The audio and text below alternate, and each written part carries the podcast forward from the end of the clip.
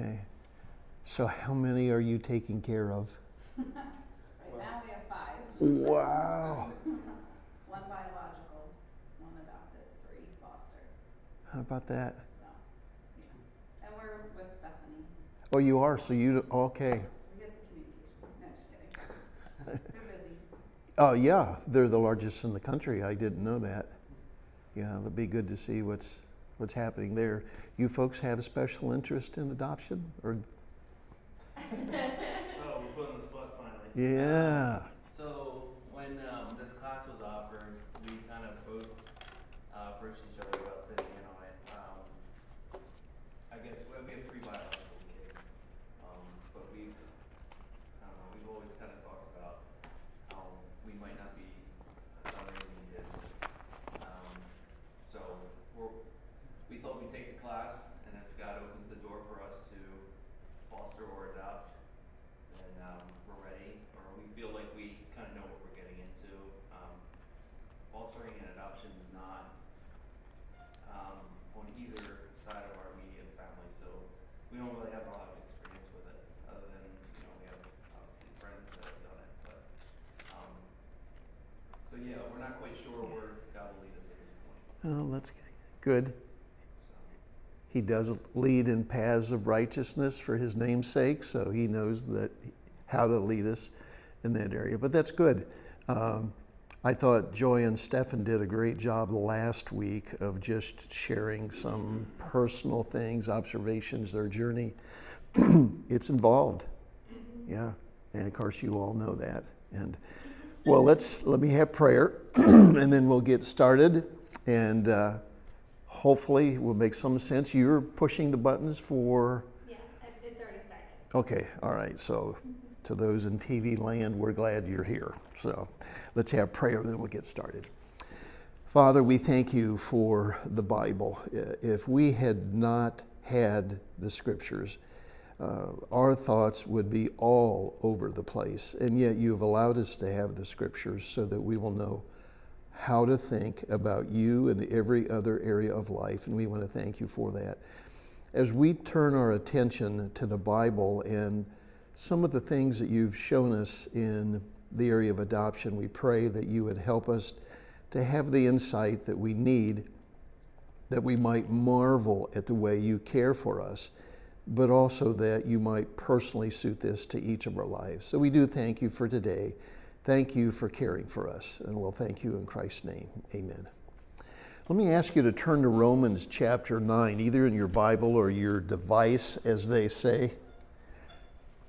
Jerry, when you and Carol were growing up and first married and going to church, if somebody would have said, turn to your device, what would that have meant?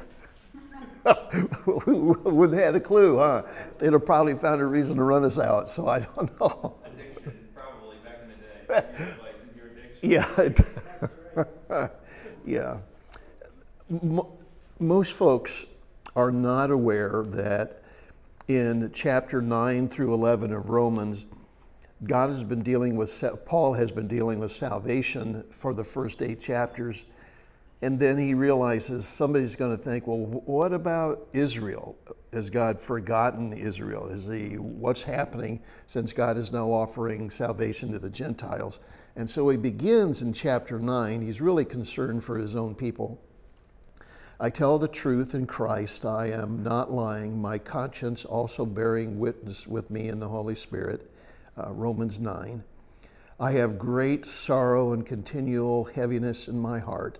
I wish that I myself could be accursed from Christ for my brethren, my countrymen according to the flesh, who are Israelites, Jewish people.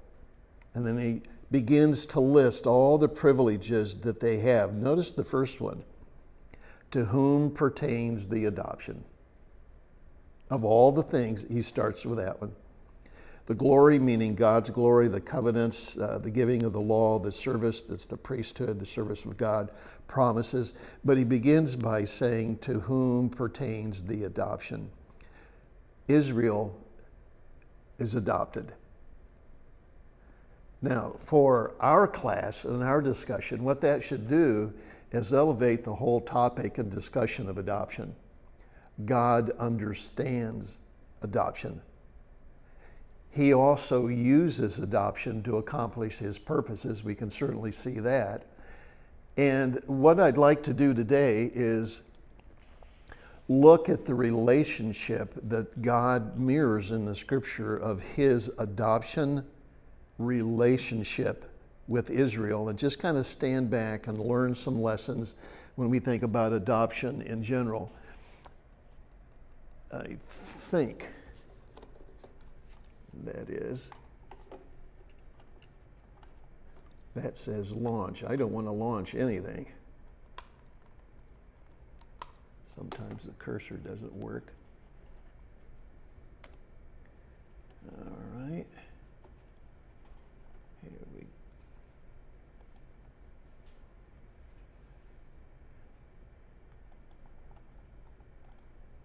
Let's try this one.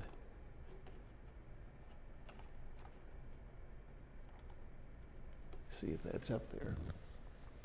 What I'd like to do, if the computer will help me, is to look at four areas of Israel's life that are reflected in the scripture under this category of adoption uh, birth, this early life and development, uh, young toddler into maybe early adolescence, and then the area of adult living, and then the very future. And God has a lot of scripture for each one of those.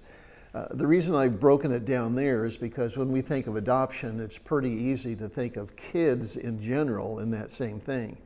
Um, and if you'll go to Ezekiel, if you can find that book, I just want to settle down here for a bit. And again, it's on your on your paper there. But let's just begin to look at this as it relates to what God says about his relationship to the nation of Israel. And I want you to think, because I've got some questions as we go through here. God is speaking to the nation of Israel in Ezekiel 16, verse 1. Again, the word of the Lord came to me. Verse 3 Thus saith the Lord God to Jerusalem and you have your birth, your nativity. Verse 4 begins as for your nativity on the day you were born. And then the last part of verse 5, that phrase, you were born. So he's talking about Israel's birth. And he has this incredible description of what God, in a sense, says he saw when Israel came into existence. Verse 4 As for your nativity, on the day you were born, your navel cord, your belly button cord, was not cut, nor were you washed in water to cleanse you. You were not rubbed with salt, nor wrapped in swaddling clothes and then no I pitied you to do any of these things for you, to have compassion, but you were thrown out into the open field when you yourself were loathed on the day you were born. So, what we have here is a picture of an abandoned child, unwanted, totally uncared for. Now, just look at what it says here in, in verses 4 and 5. There are four things that that were not done. And from a birthing standpoint, just just total neglect. It's hard for us to imagine anything, but he, he's describing this. The umbilical cord was not cut. Uh, there's a reason that needs to be cut. Uh, they were the baby was not washed or cleansed. Rubbed with salt. They did that, and they still do it in the Middle East not only for cleansing, uh, it helps firm up the skin, I am told. Sounds kind of strange to us, doesn't it, to do that? And then also not even any clothes, but just totally abandoned. Now, historically, and Jerry is in on these things here, it refers to a time when God had brought Abraham into the land of Canaan at the very beginning. Um, he and Sarah had Isaac, Isaac and Rebekah would have Esau and Jacob. Jacob would have his 12 sons. But for that inter- entire period of time, uh, the nation of Israel was really just a small family. In fact, when it was Abraham, he was the only one there, he and Sarah. They, they were it. Uh, they were surrounded by other people groups. Uh, they were weak in the sense of being able to defend themselves. Defenseless could have easily perished in that beginning period where Abraham was looked on as an outsider. He just didn't fit. And that's the period that he's thinking about when he says this. But the question I have for you why in the world would God present this history of Israel like this? Why, why would he do it this way, talking about an abandoned baby, a neglected baby? Um, just, just kind of think in that area. There's some things. The Bible, in the Bible, we have a lot of history, but it's not about history. Uh, there are a lot of people in the Bible, their, their development, their growth, uh, their lessons, their mistakes. This is not a book about people and how they grow and their, their individual lives.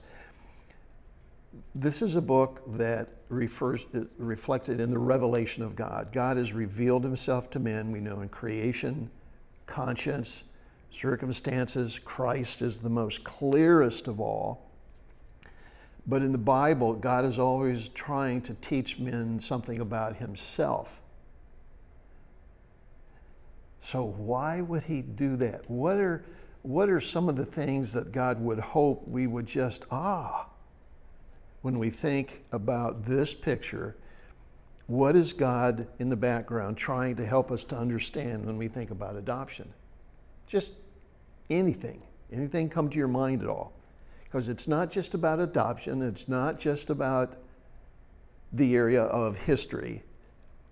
God is really trying to teach us something about Himself. So he's walking along and he sees this baby abandoned in the field.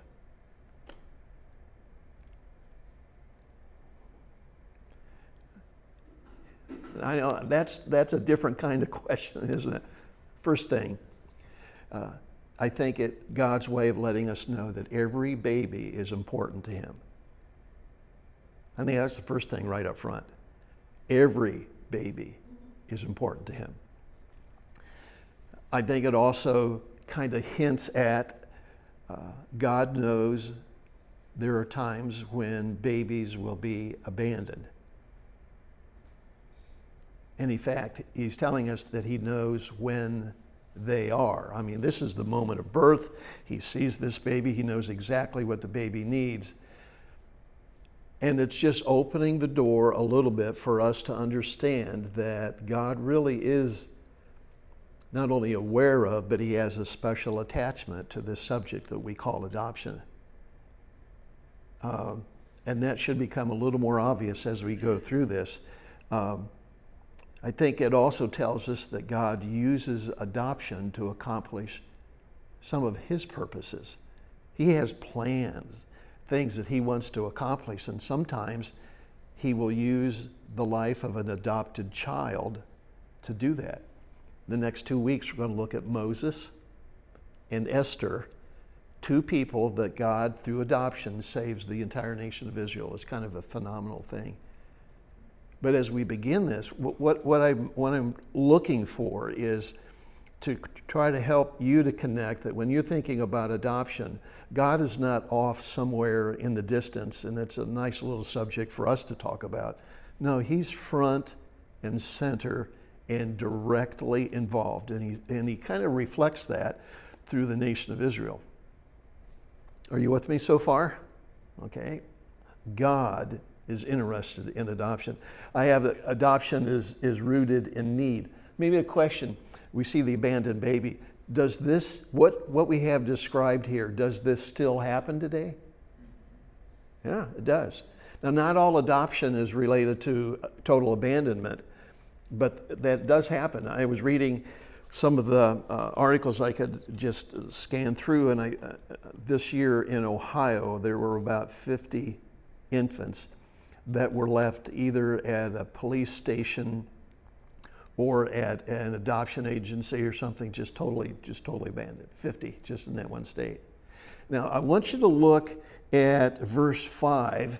What are the three phrases that you can pull out of that? Why would this abandonment take place in this picture? What are the three phrases that help us to understand why this baby in, in, in Ezekiel has been abandoned? See those three phrases?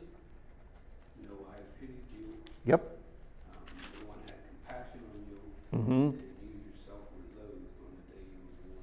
Yeah. Isn't it amazing?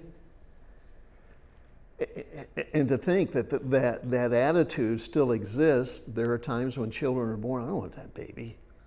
I just, what am I going to do with that? That's just going to be a problem. And if you were to Google search reason children are placed into adoption, you'll get a list of the reasons, and a lot of it will have to go back to these particular words. Not all of them, but it's this is not a good world. This is really a tough, tough world. So, adoption is rooted in need. Let's see if I can get this thing to move ahead. All right. We find out that God has a response in verse 6 when I passed by you and saw you struggling in your blood, I said to you, In your blood, live. Yes, I said to you, In your blood, live. And then it talks about how God nourished this baby that had been abandoned. I'm going to let you be Hebrew people for a while. Anytime in the Bible where you see something being repeated like this in the, in the verse, it's totally for emphasis. And it's the idea God is not just saying it, He is really involved Himself. This is emotionally charged. And He's saying, You have got to live. And emotion, or I have adoption, expresses compassion. And in the book of Deuteronomy, it says that when I put my love upon you, it wasn't because you were bigger than anyone else. You had more to offer. You were the weakest. You had nothing to offer, but I set my love upon you. And I have that in your notes. And God's response is totally out of love. This baby has got to live. Now, if we had the Kopshes here, if we had the Weavers here, we could easily ask them when they had a moment similar to this, when they saw the child that they adopted and they were so, uh, the emotion was so swollen within them, they just felt, I have got to have this baby. I have got to have this baby. The reason I'm bringing this up about the emotion is is because there are a lot of people who will see the needs of children and they will be stirred, but they really won't even think a thing about doing it, anything about it. They're just they don't they don't see their life in being involved in adoption. They don't see themselves going in that route. But there are those who, when they see this, they are so moved, they have got to get their hands on that kid. They, they just, we have got to save this kid. And God's heart prompted him to act. And there is, I think, a, a special relationship between adoptive parents and God in that people who adopt are not just like the general population who see a need and are aware of it and may be moved by it. But when there are people who are able to see things the way God does, and they have to respond the way God does, He's using adoption to meet needs. There is a special relationship between that adoptive parent now and God because of that. that the general public is not really going to buy into. They're, they're not going to see or understand. When a person takes a leap to become an adoptive parent, it's for life. And it's just different. You're wholly involved, and certainly God is too. But God not only, I believe, allows some people to see what He does, but to feel what He does. And God uses adoption to take care of things that only He can. And this whole relationship to Israel is kind of the foil, the, the model that people who are adoptive parents can stand back and think, you know, God understands. What did God do when this happened? How can I learn from God? How can I trust God for this? Where other folks are not going to think too much about it. It's just very, very different. It, go ahead. I was gonna say, you were talking about like the couches and the Weavers, like you weren't here for week one, but Brad, Brad actually alluded to that uh, moment that he had with one of his kids. I'm trying to remember if it was Avery, but one of the kids they were told when um, they went and picked him up from the hospital had what blotchy skin. You remember Brad saying that? Like he had bl- very blotchy skin and just Brad said holding that baby, it didn't matter what that baby looked like. Like he he like immediately felt. Yeah, he actually had a dream or a vision about that baby before they actually picked him up. Mm. So, Yeah, G- God is not wasting his time or hours when he begins to talk about adoption and using Israel as an example. Uh, God knew that there were going to be adoptive parents in this world, and he wanted to be able to give them a resource book to let them know that they would always be able to depend upon God. But there are some things that adoptive parents have within them that the general public is just not going to have. Just they're wired differently, Uh, and I guess they have to be. But God really elevates the importance, the specialness of adoption when He takes Israel, makes that nation His own, and then uses this relationship and puts it in Scripture so that we can all see it. Now, the reason most of us haven't seen it is because we're not adoptive parents or haven't been. But it's always been there. And God wants us to know it's there. I, I just think it's a phenomenal thing. Uh, but that's the beginning. All right. Are you with me in this relationship between God and adoption? I just wanted to put it in the biblical context. Let's go to the next one, the next phase,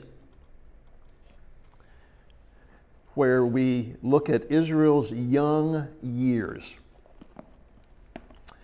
And I have on your sheet the early years when Israel was young, a toddler and a young child.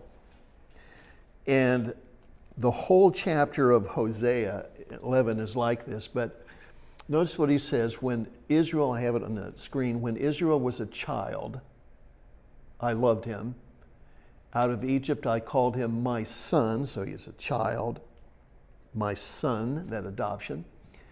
It was I who taught Ephraim to walk, taking them, the nation of Israel, by the arms. The, the men folk back in Jewish days, they would spend a lot of time with the kids teaching them to walk.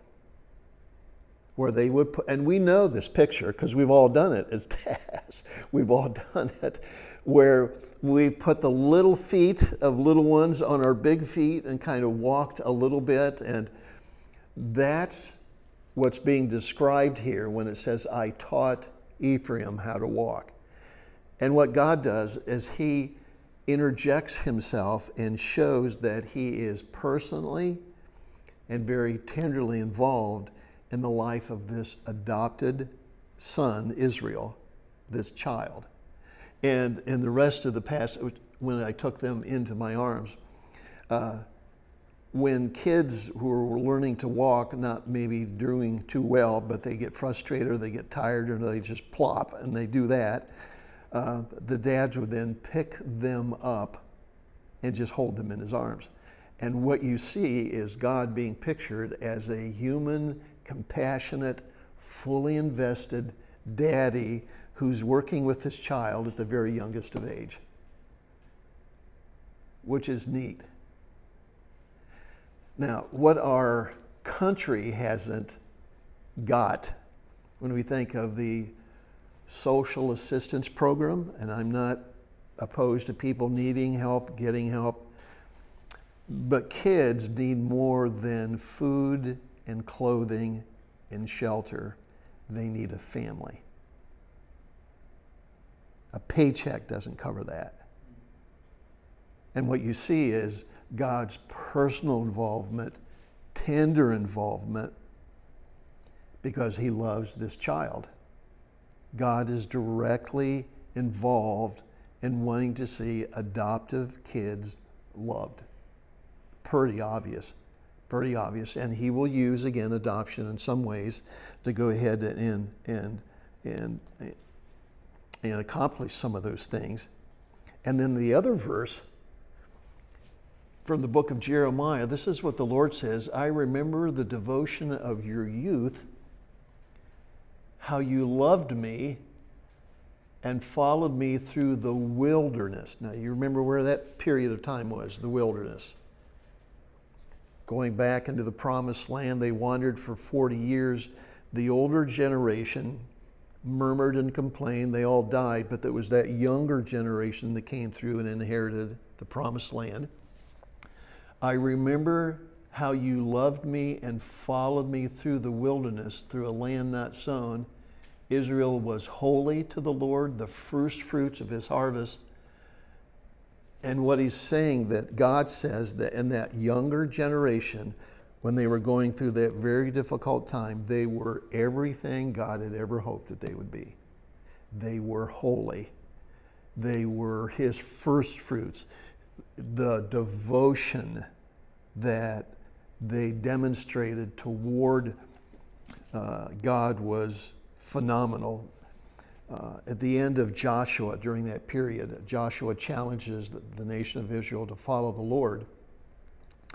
And then it says that Israel followed the Lord all the days of Joshua and all the days of the elders that outlived Joshua and you have this long period of time, it says, because they had known the works of the Lord. And there was a period of time where Israel was everything that God had hoped for. Now, here's the question we need to ask. Maybe as some parents, you can help us with this adoptive parents, or maybe. Uh, Jerry and Carol, you've heard something from Jonathan that can help. When have been moments where, as a parent, a foster parent, adoptive parents, where everything was just the way that you had wanted it to be, and you thought, this is everything that I could ever, ever have hoped for with my child? Have any moment that stands out like that to you? Jonathan ever say anything where this is everything I have ever hoped for my, for my child? Anything come to mind?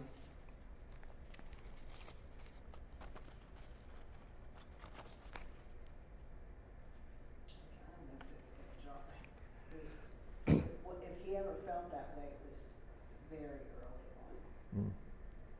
It didn't take a whole lot of time before there was some.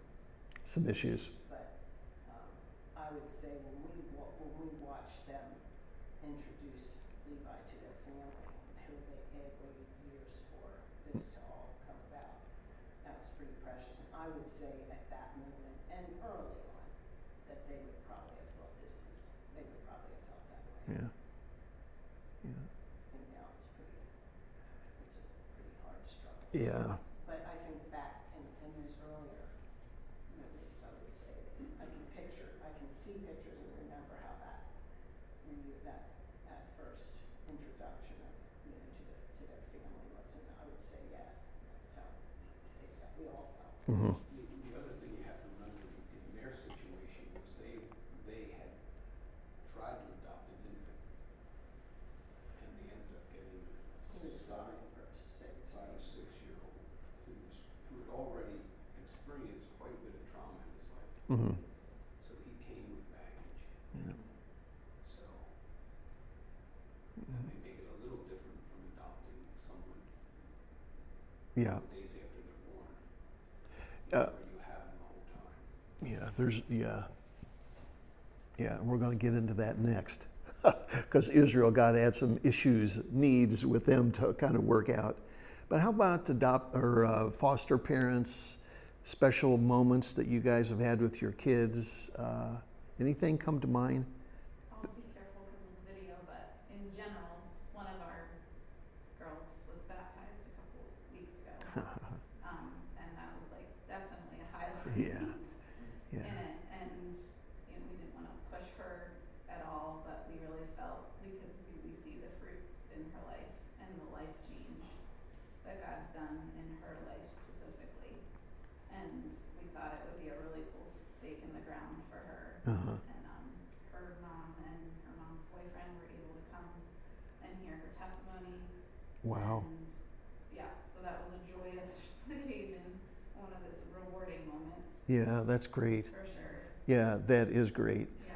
Yeah. And I, I mean, I guess I was thinking back to our adoption and without going into too much detail, but the day, the, he was a foster placement and then he went to a hearing about, I, it was a normal, whatever hearing, they, every couple months and they said, we don't need a hearing, we don't need to discuss it, they just ended the, the time and said the parents want us, um, waive their rights, um, to you guys. And so they said, we don't have to go any further, we're gonna get the paperwork and they're gonna sign, sign them over to you, Wow. which we were shocked. Yeah. But I remember my biggest fear and challenge to those that are like thinking about it would be don't let your fears keep you from pursuing it because I was most worried about loss. Like we had pers- we had losses prior, not in adopt like miscarriages. And so I whole jumping into it was I don't want any to deal with loss, like bringing a child in and saying goodbye. So I was not sure about doing it. And then I was like, that's just a selfish reason, like God can take care of that. So he definitely rewarded, I feel like it was a reward to me, um, I mean, to both, but to just show, he was, our very first placement was our little boy that we were able to adopt. Mm. And, um, we weren't expecting that, we thought it was an emergency placement, he was out of the hospital, almost a fatality. Wow. And um, so it was, it was almost like God just said, "See, I've got this. You're okay," you know. And now that's really not a fear I have anymore at this point. Mm. Maybe it's back there, but I'm like, yeah, we just need to let God take care of those. And so that was definitely a moment that I just like dropped to the floor when he was on the phone saying, "He's gonna be ours." And just seeing my our oldest son, who's ours, um, realize that he had a little brother coming, or officially, and, um, it was actually, Joel was keeping the day that we went down and the parent, it was his birthday, our son's birthday, that the parents officially signed Huh. over their rights. So he says, we have a little video of him saying, on my birthday, is real, actually, mom and dad signed that we actually get to keep him, so that was, those are the really cool moments in the trenches of all the, Yeah. the tough of foster care and, and stuff. Yeah, I- think one of the things that God's trying to do with these two verses is to make it very clear that adoption does create very special moments. God was thrilled that he could have Israel for his own. His investment, his natural investment, focused on their care and just enjoying that. Uh, one of the, if Bethany is not able to be here, the last study in the New Testament uh, of the teaching of adoption, this could be a picture of all of us individually. We have been adopted by God because of our faith in Christ. And to think that God really personally is that interested in having these special moments as well as helping us, raising us, and just enjoying who we are, uh, just can blow people right out of the water. This gives it a good emotional balance when we think of God's relationship to Israel, because we all know that Israel wasn't always the pleasant child. but God took the time to remind us that there were outstanding moments between him and his adopted child, Israel. And I am glad that, that people can have that experience too. Uh, thank you for sharing that. And that's great. That is great. Special moments. All right. Most of what we know about Israel is that they have been, and I took out different phrases that the Bible gives us in their attitude toward God. And we'll go to Hosea in just a minute. That, that's a very small book. It's easiest to go to the book of Matthew and then go backwards. All right? Turn to Hosea chapter 11 because I want you to see this in just a minute. But Israel didn't appreciate uh, what God had done for them and wanted to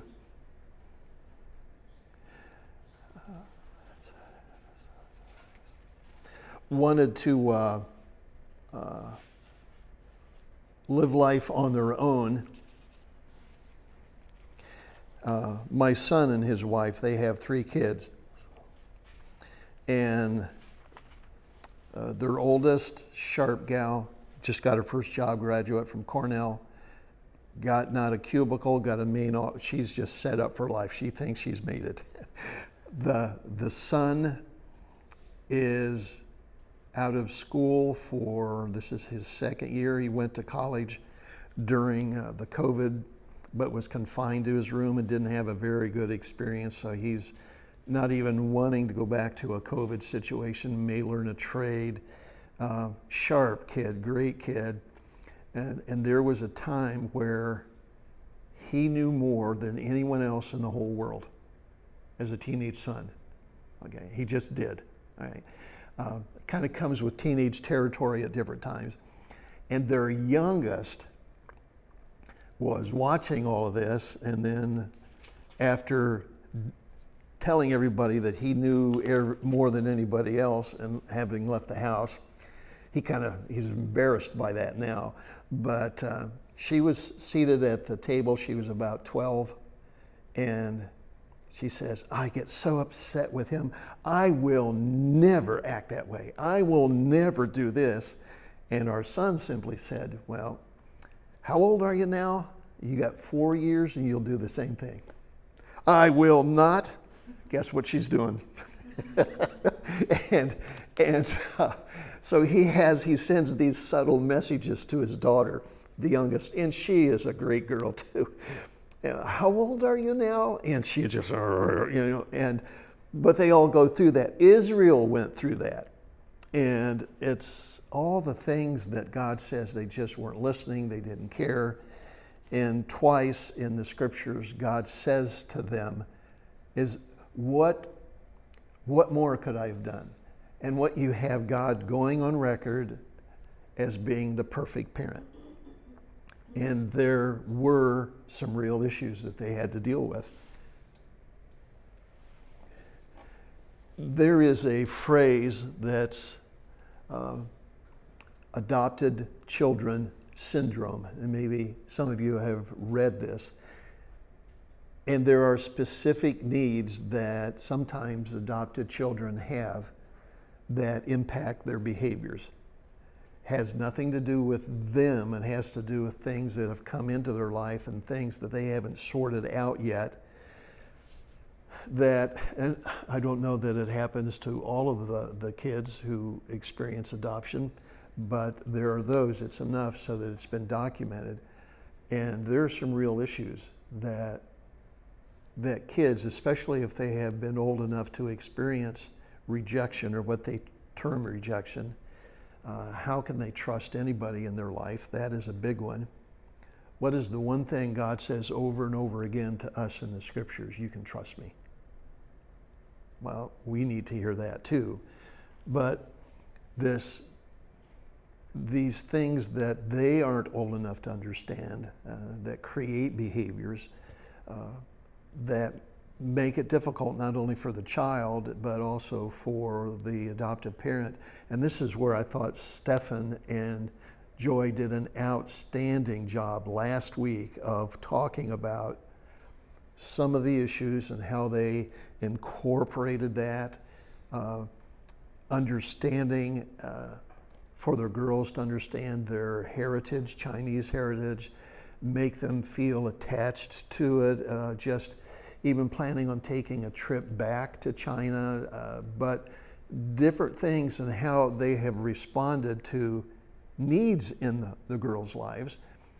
But it was all very intelligent. They understood that there were some things that were really happening here. Here's what I want you to see God doing when he ran into this wall of needs. In Hosea chapter 11, we started with this. Did you find that little book? Okay. When Israel, verse 1, when Israel was a child, I loved him, and out of Egypt I called my son. As they called them, so they went from them. They sacrificed to these other idols. I taught Ephraim to walk, taking them by the arms. They did not know that I healed them. They didn't know I was the one that brought them out of the, the Egypt and took care of them. I drew them with gentle cords and bands of love. I was to them as those that took the yoke from their neck. I stooped and fed them. And it's a picture of God setting Israel free from Egyptian bondage. When the Egyptians were making them build all of those things, uh, taskmasters over them, God simply reached down broke all of the cords, set them free from that slavery. He drew them with the cords of love. There's a song written about that. He, he was just doing that. But in the last part of verse 3, they didn't understand that it was God that was doing that. Now, God's doing everything for them, but they don't understand that. And how God's going to take care of them. Verse 7 My people are bent on backsliding from me. Uh, and then verse 8.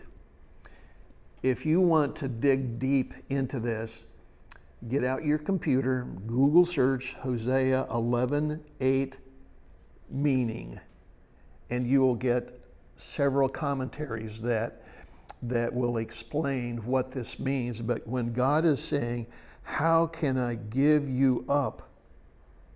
How can I hand you over? How can I make you like Admah? How can I set you like Zeboim? These are two plains in the cities of Sodom and Gomorrah that were totally ruined when God rained fire and brimstone and just turned everything into ash. He's told them he's loved them. They didn't understand it was him. He still loves them, but he's going to have to deal with some tough love, tough love with them. But then he emotionally bursts in verse 8 and just says, I can't let go of you. I just can't let go. No matter how hard you make things, how hard life becomes for you, I can't let go. Which I think kind of gives us kind of the cue for what adoptive parents, foster parents, sometimes natural parents, you just can't stop loving your kids. We just can't. We just can't. God knows that there are times where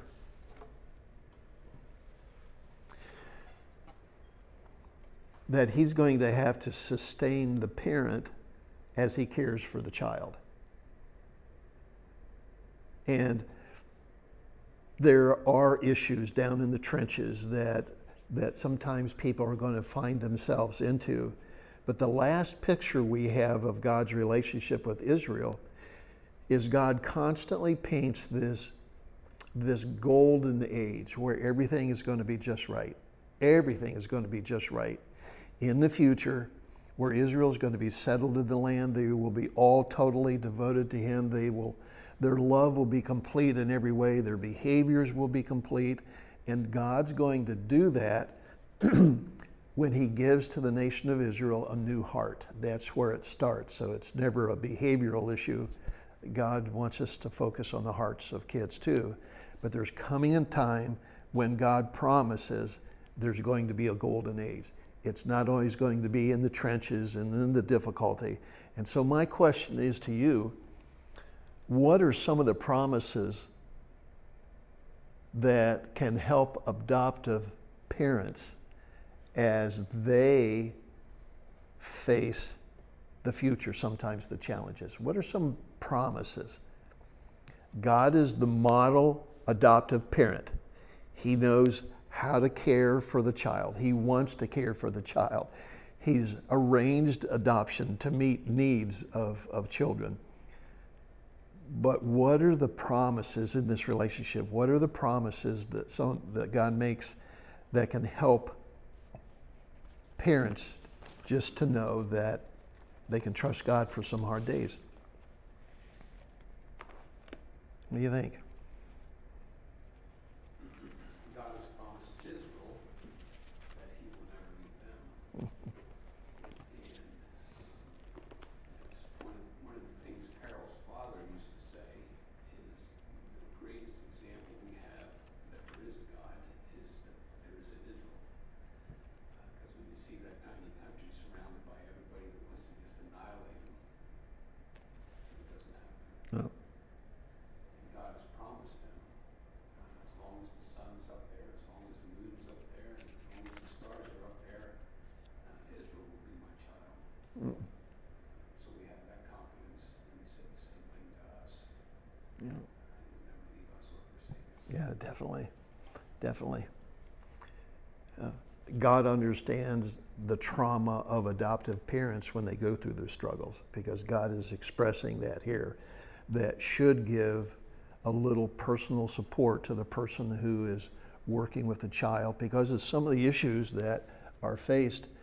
There are some unique issues. You know, in parenting,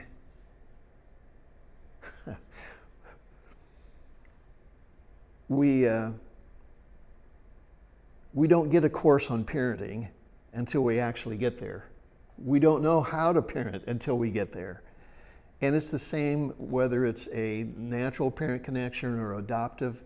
Uh, there are some things we're going to have to learn on the spot and work through. And again, one of the reasons I'm convinced that God presents himself as the adoptive parent in the scriptures is to support the parent who feels like, what in the world am I going to do? I have no idea what I'm going to do here. Well, God got through that with his own people and has been very successful. God wants to support the adoptive parents. And any other thoughts come to your mind as you think about adoptive parents needing just encouragement along the way? First Thessalonians, or Second Thessalonians five twenty-four, faithful is he who calls you, who also will do it. Okay, So just his faithfulness. yeah, that's a good. can. Yeah. God knew what he was doing the moment adoption took place. He could see the whole thing unfold. And uh, I think you'll really appreciate how God used adoption in Moses' life as well as Esther's, and how God cared for and shaped them in spite of the circumstances that they had to go through to get to where they were going.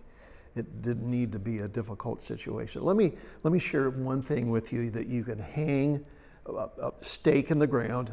Isaiah 44. You need to see this for yourself.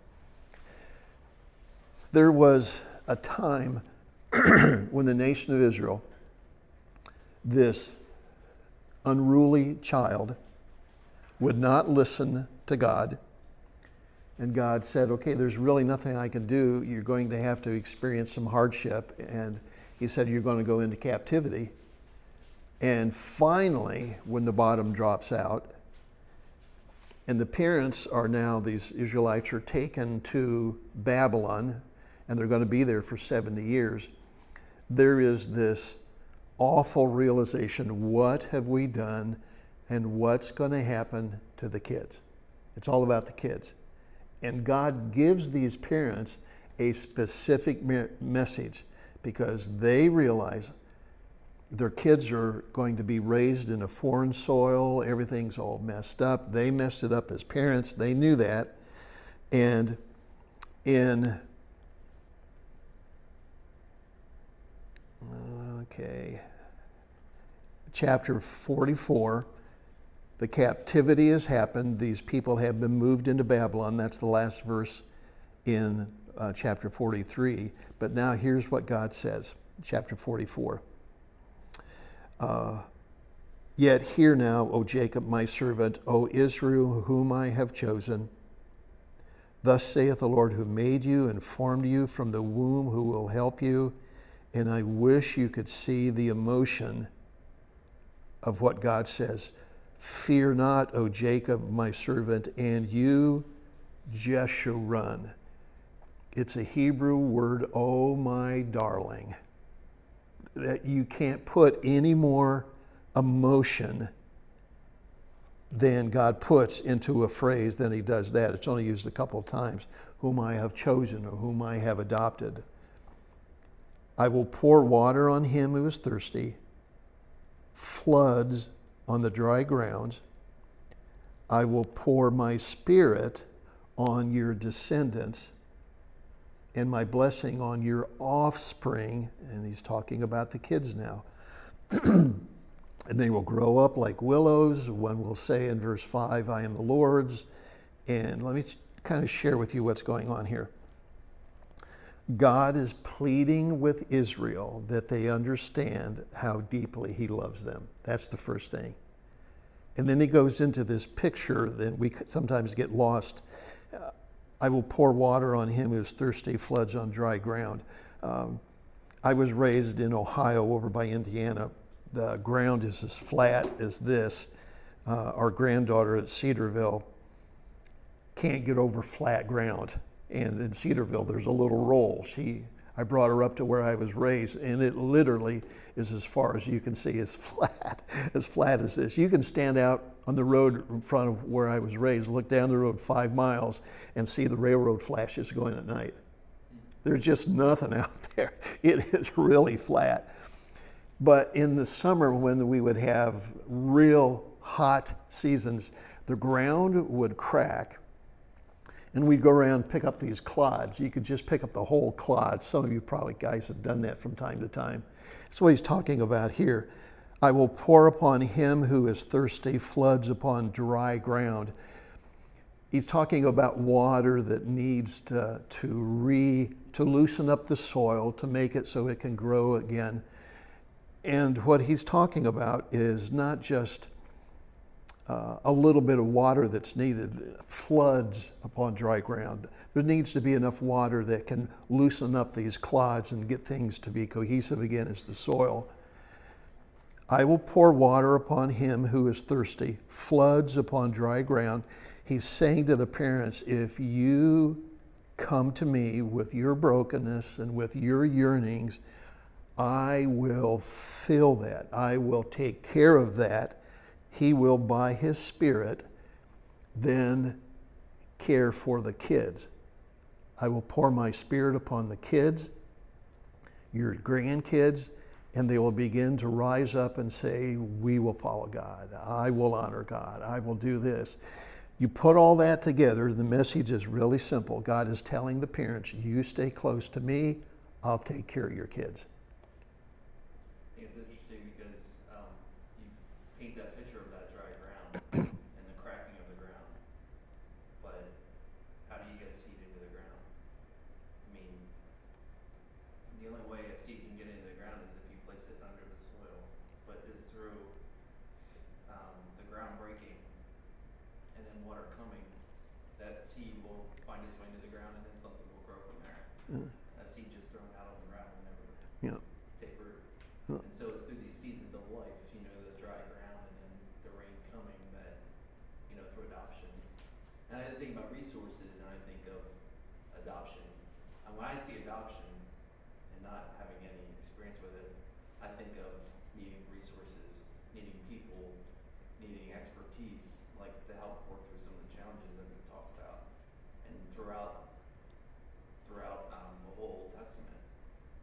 God coming through time and time again with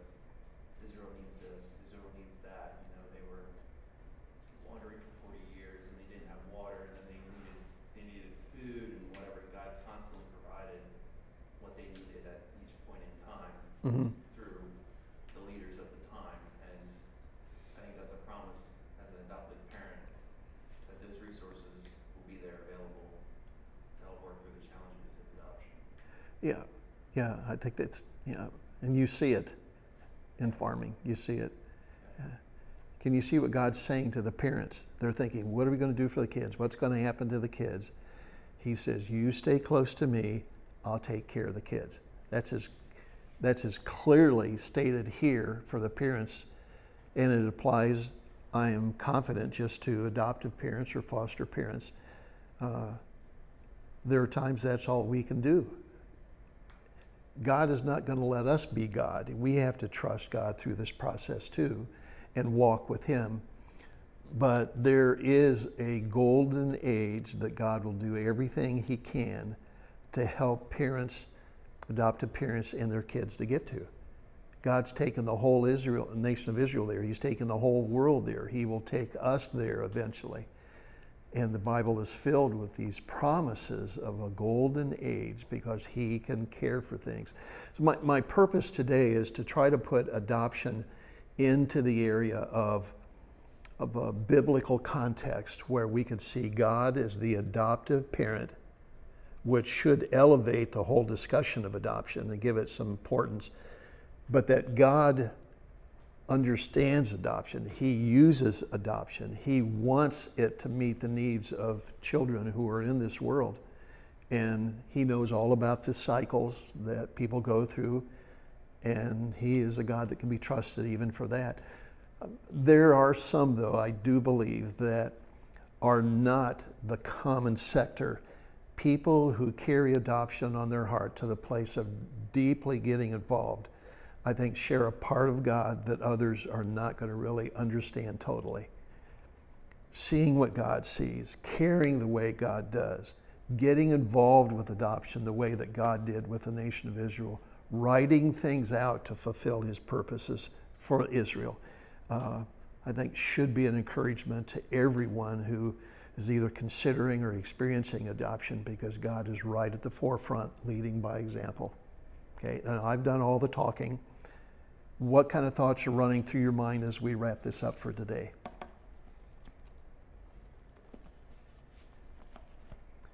Okay, we got started. All right. Next week, next two weeks, we're going to look at people who were adopted, some of the things that they went through, and, and just look at them, the adopted child, and how God worked with them personally. I think it'll be a good shift now for our study. Okay, is it okay? You got your theological mindset on? God is the adoptive parent. Okay, let's thank God for salvation and then we'll be gone. Father, again, we thank you for your goodness to us. We have been adopted. We are so thankful for that. It is our prayer, Father, that you would minister real support to those who uh, are thinking through this, who are going through this, uh, and also give them so many wonderful moments. They will always be thrilled that they have taken this as their journey. But Father, thank you. You are for whatever we face in life, you are a God that we can follow and trust. So again, bless these families, and we'll thank you in Jesus' name. Amen. Appreciate your patience. Thank you.